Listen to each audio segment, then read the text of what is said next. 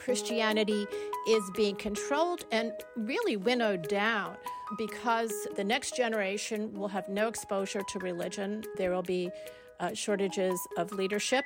There will be fewer Christians in the pews, and they will be seeing Christianity through a very distorted lens of what the Communist Party's goals are. Those are strong words from Nina Shea, one of our experts, on this episode of Religious Freedom Matters. We'll be hearing more from Nina shortly. I'm your host, Andrea Picciotti-Bayer, my co host for this important episode discussing the horrifying extent of religious persecution in China, is senior editor at the National Catholic Register and my good friend, Joan Desmond. Welcome, Joan. Hi, Andrea. Great to be here. Now, few people know more about the shocking extent of religious persecution in China than Nina Shea, senior fellow at the Hudson Institute and director of the Institute's Center for Religious Freedom. An international human rights lawyer for over 30 years, Nina works extensively for the advancement of individual religious freedom and other human rights in U.S. foreign policy. Nina has held several important positions, including serving for seven terms on the U.S. Commission on International Religious Freedom. Thank you so much for joining us, Nina. Now, Nina, I'd like to start things off by asking you to sketch out what you think are the systemic threats to religious freedom in China today. Well, you know, Andrea, uh, China has always had some regulation of religion since uh, Mao's death. Uh, it's never been completely free. But in 2018, President Xi uh, determined that he was going to uh, control an overheated Christianity by, through regulation. Um, with the Uyghur Muslims, he threw them in detention in massive concentration camps, and there were just too many Christians to do that. And, and uh, there were 100 million uh, estimates up to 100 million Christians, too many to put in jail. So he decided that he was going to impose an ideological strategy called sinicization, which basically absorbs the churches into the United Front Work Department of the Chinese Communist Party.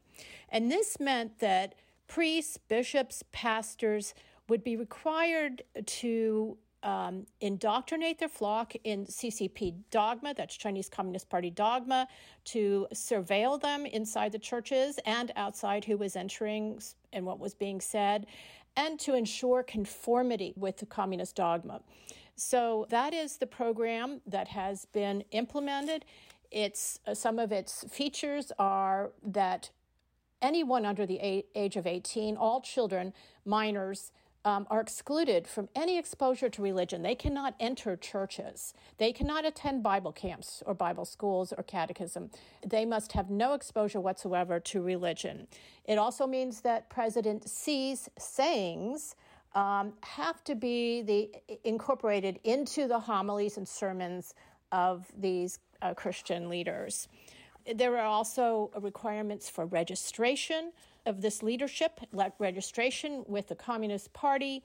And this is a continuous career long or lifelong program, ministry long program, in which they must submit to the Chinese Communist Party. They must submit to continuous re education in Christianity according to what this atheistic party determines. And they must pledge to be independent. And this is Orwellian speak for being independent of the Vatican, of the of Rome, of the the, the Pope and the Magisterium, and also um, that they must be dependent on the Communist Party. So this is part of what is going on, how uh, Christianity is being controlled and really winnowed down because uh, the next generation will have no exposure to religion. Um, there will be uh, shortages of leadership. There will be fewer Christians in the pews, um, one could expect.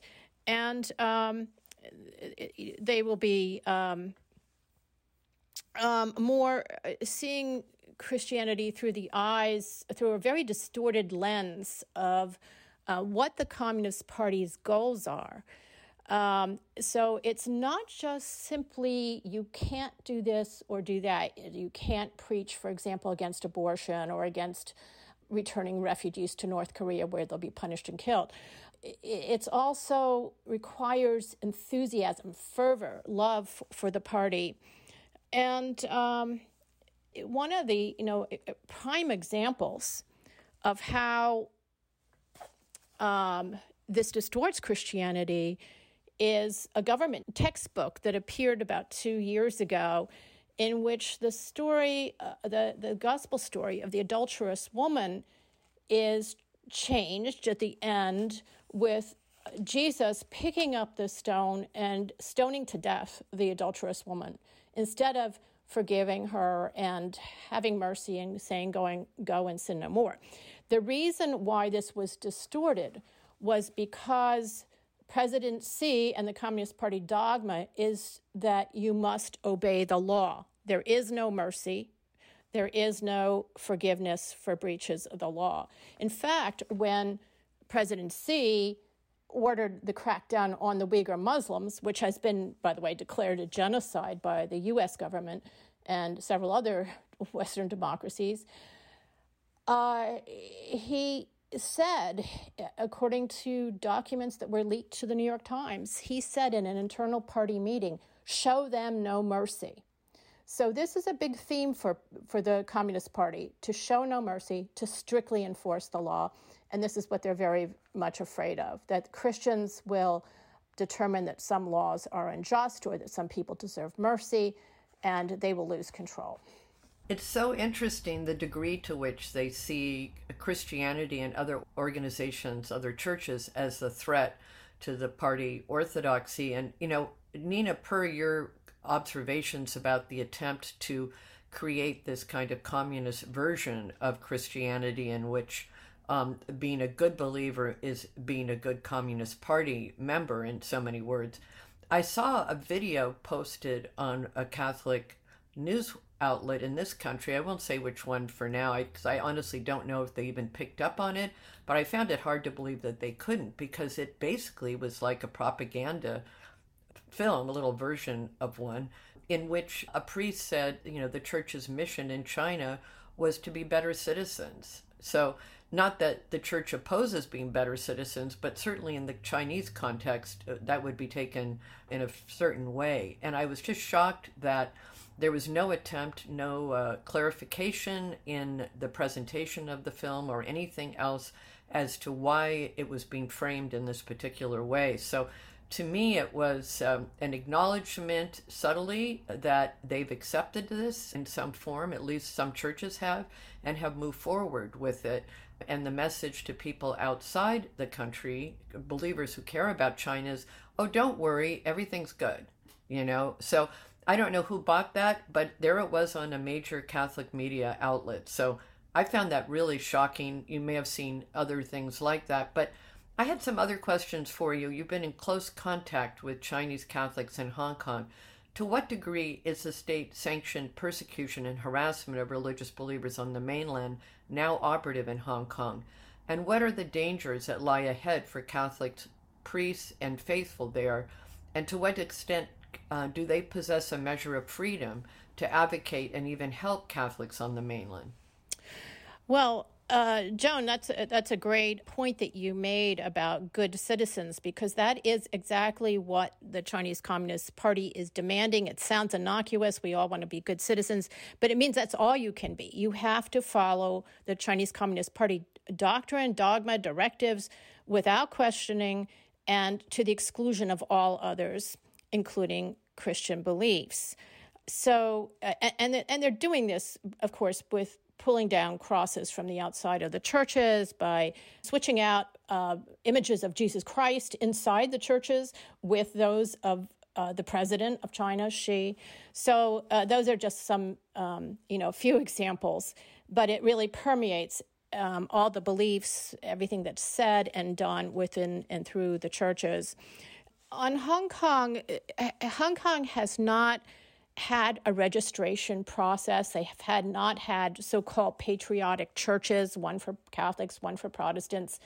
That is the way that uh, the control is exerted by the Communist Party in China and mainland China. Hong Kong has been f- mostly free up until now. And in the last six months or so, there are signs that this is changing. There's tremendous self censorship already uh, across the board in Hong Kong, not just with the churches, but also uh, the Atlantic Magazine has a great article on the Foreign Correspondents Club. It's the same thing. It's transformed. They can't give away, away their human rights awards this year because all the people they'd be giving it to are, are, are on the blacklist of the Chinese Communist Party so it, but they're pretending that it's nothing has changed. They are not acknowledging that there's been this invisible transformation with the same churches the same leadership in hong kong but now there is no protest there is no dissent there is closer surveillance there are angry articles being written in the beijing mouthpiece uh, newspaper Kung Pao newspaper in Hong Kong threatening Cardinal Zen, saying that he's responsible for the fact that uh, Christian schools students, alums were protesting against the national security law and the extradition law or making a, protest um, against the encroachment of the Chinese Communist Party into Hong Kong, which, as you know, has been guaranteed a separate system, one country, two systems in the British handover uh, until 2047. So it's violating that agreement with the, the UK and instead encroaching now on those churches. The churches in Hong Kong, surprisingly, run about 60% of the primary and secondary schools in Hong Kong. So, in addition to the religion classes and curriculum, you have a really different campus culture in these schools, or at least some of them. You have a culture that's going to be based on individual dignity, and that is not uh, a concept that it, that is accepted by the Chinese Communist Party. So it's going to there's already demands requirements directives for these schools to have a required course uh, at every level for the national security law. And this is a vague law with fuzzy red lines that uh, means essentially any criticism of the government or of the party or the system or the way things are going can be used as a, as an excuse to imprison you for life as a national security offense. And that's exactly where Jimmy Lai, uh, what he's facing now. He is the, the, the um, Catholic layman who is currently in prison. Um, he was the head of Apple Daily, which supported democracy in Hong Kong. And he is now facing a man in his 60s facing life in prison. Very wealthy man, and he has homes around the world, and he could have moved to the West, but he chose to stay. It's an amazing story. Honestly, Nina, we have to keep him in our prayers. What a what an amazing hero for religious freedom and for democracy generally. Yeah, he is. And there's so many, Joan. You know, that you have Cardinal Zen also from Hong Kong. He has been the conscience, uh, really, of the Chinese church all these decades now. He's emeritus. He's, he's, he's no longer the, the Bishop of Hong Kong, but he is 90 years old and he's there, but he has been silenced, effectively silenced beginning this year because it, what they do is hold hostage, essentially, the Chinese Communist Party holds hostage all the church leaders. If any priest or bishop or pastor speaks out, they could use that as an excuse to punish the church at large, to punish other church leaders, or to tighten their requirements. For example, on the mainland right now, they've just a new uh, directive is to put a Communist Party cell in every school, primary and secondary school on the mainland. Now that you have to understand that the Communist Party has already controlled uh, the schools there for 70 years. So they still want to tighten that by having someone present there to run the school and to ensure that there are uh, ensure that there are, as they put it in the directive, red genes um, directing, uh, you know, uh, in the school, within the school, creating fervor for the party. So that has not happened yet to Hong Kong schools, but that could be the next step. No, Nina, I, I'm very much suffering and praying for, for Mr. Lai, and, and I was very moved by a number of, I'm sure, your friends here in the U.S. who have spoken on his behalf and advocating using the perches that they have to advocate for his release. And I, would like for our conversation to continue on the response of the international community and and get started with the Vatican. I'd like your opinion and an update on on the controversial 2018 provisional agreement between the Vatican and China, which was supposed to usher in a, a bilateral dialogue and give Pope Francis ultimate authority to appoint bishops vetted by Beijing. Was renewed in 2020. Pope Francis continues to defend the deal, likening it to small steps carried out by the Vatican during the Cold War.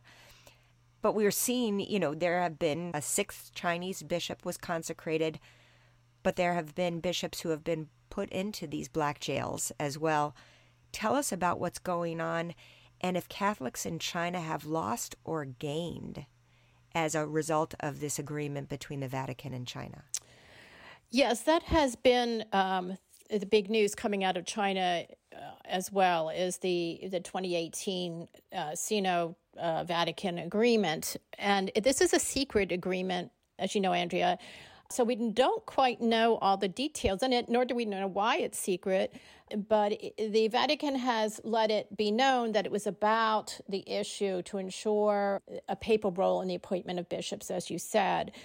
And what it requires is for clergy to register with the patriotic or government controlled church, which is now under the direct control of the United Front Work Department of the Communist Party and um, and uh, that pledge requires them to be independent of the Pope and Rome, which in the Roman magistracy, this is uh, magisterium. This is what Cardinal Zen has called an act of apostasy. A year after it was signed in 2019, the Vatican came back and said, oh, well, you know, maybe that's not such a good idea that they have to sign the pledge, so we won't require it. If you have, if you as a priest, uh, your conscience does not allow you, you have the choice of declining to, to, to sign that.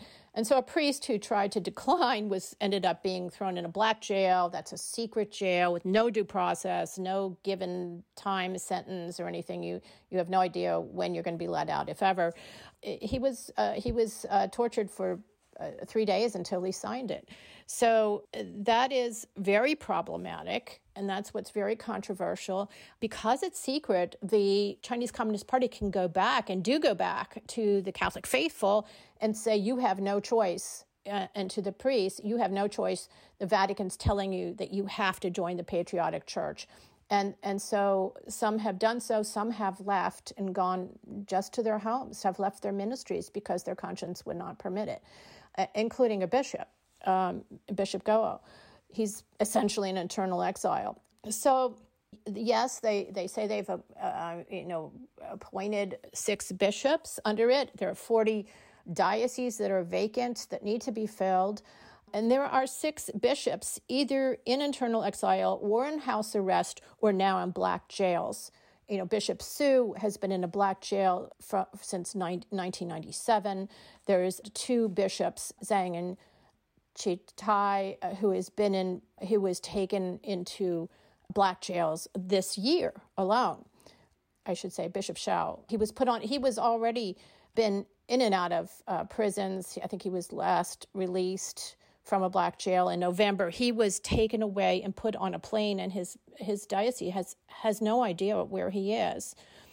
So uh, this is um, uh, it it's it comes out even. Then it's a wash because you have six new appointments by the government, uh, presumably with the Pope's blessing, but maybe the blessing came after the appointment and six who have been are, are, are, no longer in ministry because they are constrained by in one way or another by the by the Chinese Communist Party. They're either in black jails or house arrest or or, or in exile. I actually think Nina, it's it's. I almost think it's not a wash. I actually think that it's disadvantageous because the church didn't have the freedom to be able to select those six, and presumably in the past um, the ones that are, you know, d- dissidents and in black jails were ones who were independent and autonomous. It's it's a really troubling attack against the independence and the integrity and the religious freedom of the church to speak the truth. Yeah, there is no religious freedom left. I mean, there are sincere Yeah. believers left, but I don't think, I think they have to uh, really watch what they do publicly and where they go.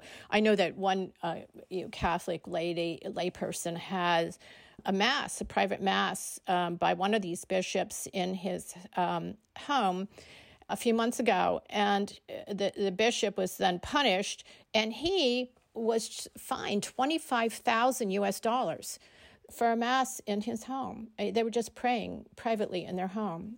So, you know, what kind of religious freedom is that? There really isn't anything. There's very little left that isn't religious freedom. There is some opportunity. Nina, what are people saying to you about what could have happened that didn't happen? And then that's one of the questions I have if I'm listening to you is I mean, we do know that, that the underground church is being squeezed out. In some ways, its leadership is aging out. So we do have that reality, but we also have the fact that we could be witnessing the hollowing out of the church, this kind of edifice that exists externally, but there's no integrity left. That there's no young people going. So it it's it just has a spectacle of life, and and that life is just ebbing every day. What are people saying might have happened to help shore up the religious freedom of Catholics specifically, and perhaps more broadly, challenge you know the policies in some way that could be effective? Well, I think that there could have been an, a, a- more robust, you know, the Vatican could have helped uh, make an, a robust underground. And I think that the Protestants will do that. And so this means that quietly people would be meeting in each other's homes. It may, it's harder in a surveillance police state, the high tech surveillance police state that China has become in, in recent years, but it would be presumably um, you know possible. And that's how they survived and weathered the uh, maoist cultural revolution. I mean there was uh, the church had about a million or so members at, coming out of that cultural revolution still including people like cardinal kung who was imprisoned for 33 years under mao for refusing to sign that pledge and you know, it, it- again, there was a there were hundred million Christians in 2018. We think, well, only 12 million were were Catholic, half divided into the underground, half uh, in the patriotic church. And I think it's going to be diminished church. I, I don't uh, know how they're going to to survive this period without an underground. The great growth has been in the Protestant underground all this time. The 100 million Christians, when people cite that number, it's almost, uh, you know, uh, it's vastly weighted in favor of the um, uh, Protestant underground. So we're going to see a diminished church, an older church uh, coming out of this. Uh, hopefully, one day it will come out. And you know, when you look at you telescope out and see what's happened to the other groups, it's really unconscionable that um, our church leaders aren't talking about this. Even uh, you know what's happening to our churches over there, but what's also happening to others. Um, the Uyghurs uh, uh, been called a genocide, and it's because they have disproportionately been uh, uh, targeted with abortions, forced abortions, forced sterilizations, so that their demographics in one year uh, plummeted. Their their birth growth rate plummeted twenty five percent. The Falun Gong is a spiritual meditation group that's indigenous to China. It's not even, uh, you know, under foreign any kind of foreign influence. Uh, they're all Han Chinese, majority Chinese, ethnic Chinese, and they have for 20 years been targeted with forced organ harvesting. They put them in detention in black jails. They're never heard from again. Thousands of them tens of thousands of them. In fact, tens of thousands each year, it's estimated. Their vital organs have been excised and against their will, killed them, and um, a form of execution, um, and, and, and have been sold to, to others. The, the organs. So, I mean, these are atrocities that are beyond belief.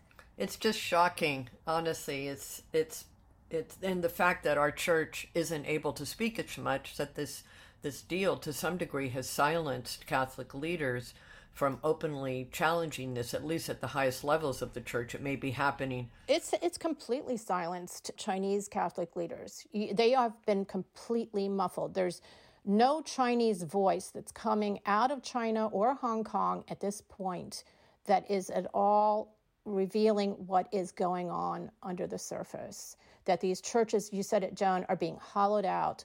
Their doctrine and belief system is being switched out for the Communist Party doctrine and belief system and value system. Well, and I'm I'm uh, continually amazed on how China's getting away with it.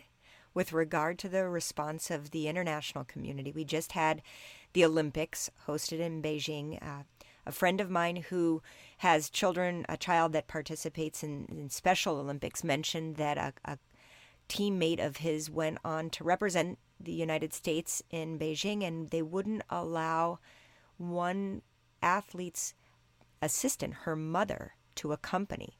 Um, and it was, you know, of course, COVID related rules, but that child couldn't participate in the Special Olympics in Beijing. Um, and we just accepted these rules. And, and it seems like when we talk about the religious freedom uh, restrictions and the oppression, the violence, things that just shock the conscience, the international community seems to just have no clue how to respond.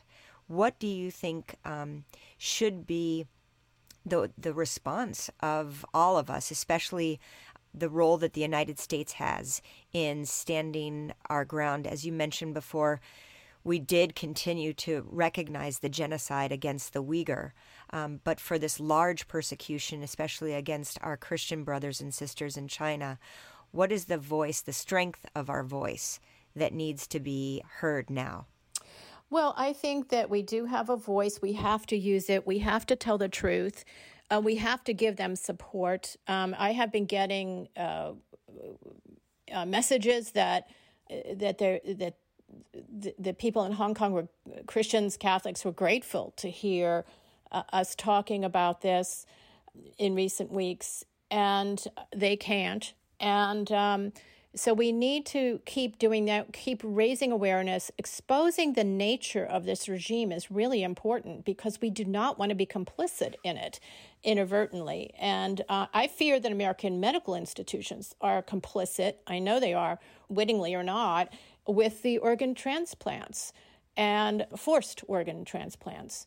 This is shocking. Uh, major uh, universities and hospitals are funding it doing it side by side with them. They just don't ask where the, the bodies are coming from. The bodies are coming are prisoners of conscience, according to the UN. They're they're prisoners of conscience in detention. And I spoke to one Christian two weeks ago who managed to escape with the help of the State Department, with the help of uh, Victims of Communism uh, Foundation here in Washington. And he was a Christian in Xinjiang, and he had been put in detention for 10 months. And during that time, they examined his heart and organs and took his blood sample and entered it into a government database, um, presumably for organ match. So we have to understand that, that this in the global world, we have to know what's going on there. The, the thing, the main thing that we can do as Christians, of course, is pray. And we are organizing a a lay initiative uh, because the church is held hostage, including the Universal Church is held hostage or feels they are hostages and can't speak out. The Vatican doesn't want to, they think it will destroy their possibility of dialogue in this deal. And, and and so the lay people should pray. They can, and, and it has. Uh, we we called for a global prayer for China. It's actually a global prayer for the church in China and for other uh, re- religious minorities and for everyone. But in specifically the church, uh, the day was chosen by Pope Benedict, who chose the Feast of Mary, Help of Christians, and on May 24th. And we decided to do it for a week, whether it starts on Sunday, May 22nd this year, or any day that week, to specifically have lay initiatives to go to your priests or pastors or bishops and say, Would you dedicate a mass or a rosary or a vigil for this purpose? And uh, globalprayerforchina.org has resources, has more information. It was actually the suggestion, formal suggestion a year ago by Cardinal uh, Charles Bo of Myanmar, Burma, who issued this statement saying, please pray for the church in China on this day of May 24th that Pope Benedict XVI had recommended previously. And um, he is the president of the Asian Conferences of Catholic Bishops. So he is has uh, carries a lot of weight, and we lay people should be doing our part to to have such prayers and masses dedicated for this purpose. They can't. Who can complain about prayers? That's what churches do. They pray. And we should be praying for them and we should be raising awareness of what we're praying for. Pray for those bishops who are in black jails, for others who are in black jails, for the Uyghurs who are being subject to forced sterilizations and abortions, for the Falun Gong, uh, forced organ harvesting. Uh, this is this is atrocities that we haven't seen since World War II, really, on an industrial scale like this. No, absolutely. It's it's incredibly um, shocking. It's hard to wrap our heads around such horrific treatment, especially of something that we cherish so much, which is our, our right and our freedom to believe and practice our faith right. Uh, without intervention. And China goes to great efforts, um, Andrea, to yeah. hide this and to deceive. And we got a little taste of that, by the way, during COVID, the early pandemic, when they deceived, um, to, were deceptive to the um, uh, you know, WHO that that that, it, that this was transmittable from human to human. They denied that at first. Um, they suppressed the, the doctor, the Dr. Li, who said that he saw signs of a pandemic. They silenced him. That is what is happening with this situation as well across the board against religions, minorities, the religious minorities like Christians, like Catholics and Protestants. Well, I wish that we had more time because I think you are a font of knowledge. I would love to direct everyone to the work that you're doing at the Hudson Institute. Um, thank you again, Nina, for joining us on this important conversation about the horrific persecution of religious believers in China.